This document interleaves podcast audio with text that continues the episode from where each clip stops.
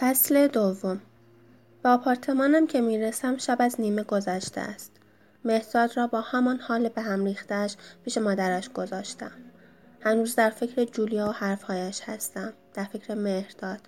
در فکر دختر چهار ساله مهرداد که حتی یادم رفت اسمش را بپرسم. احساس می‌کنم بدنم دارد داغ می شود. پنجره ها را باز می‌کنم روی تخت خواب ولو می شوم.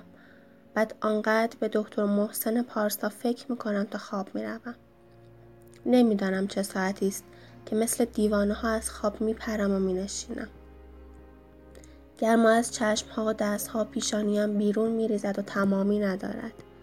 چیزی انگار تک زغالی یا خرمنی یا جنگلی از درون گر می‌گیرد و پایانی ندارد. کلم تا مرز ترکیدن باد می‌کند و باد می‌کند و ناگهان میپژمرد.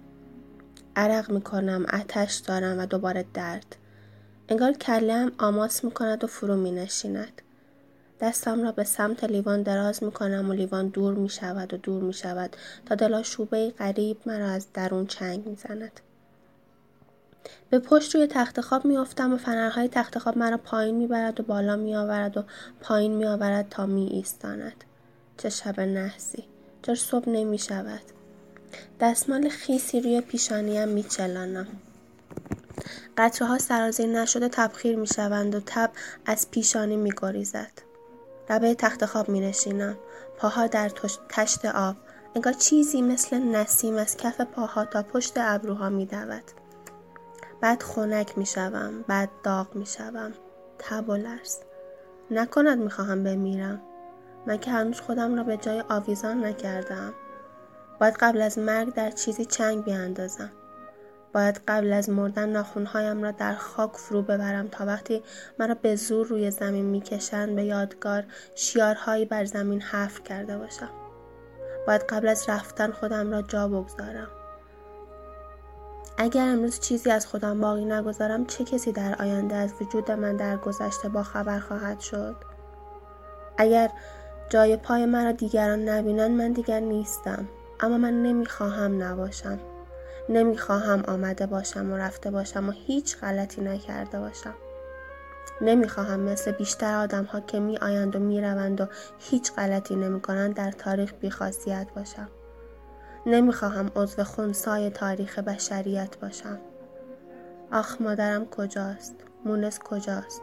مردشور هرچه تحقیقات را ببرد. خوشا به حال محسن پارسا. دانشجوی بدبخت تو اگر نتوانی مرگ یک آدم را معنا کنی برای چه زنده ای؟ مدرکم، شغلم، شهرتم، عشقم و آیندهم به یک مرده گره خورده است. هیچ وقت این همه خوشبختی در یک نقطه جمع نشده بود. آن هم در یک مرده.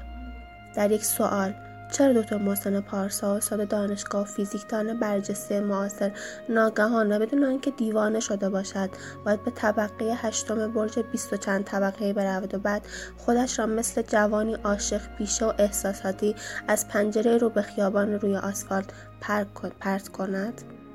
دانشجوی بدبخت. بعد از کرور کرور کتاب خواندن. حالا اگر نتوانی برای این سوال پاسخ علمی و جامعه شناسانه پیدا کنی مدرک دکترات را نخواهی گرفت و می‌شوی تحصیل کرده ابتری که نه تنها کتابی منتشر نخواهی کرد به شهرت هم نخواهی رسید.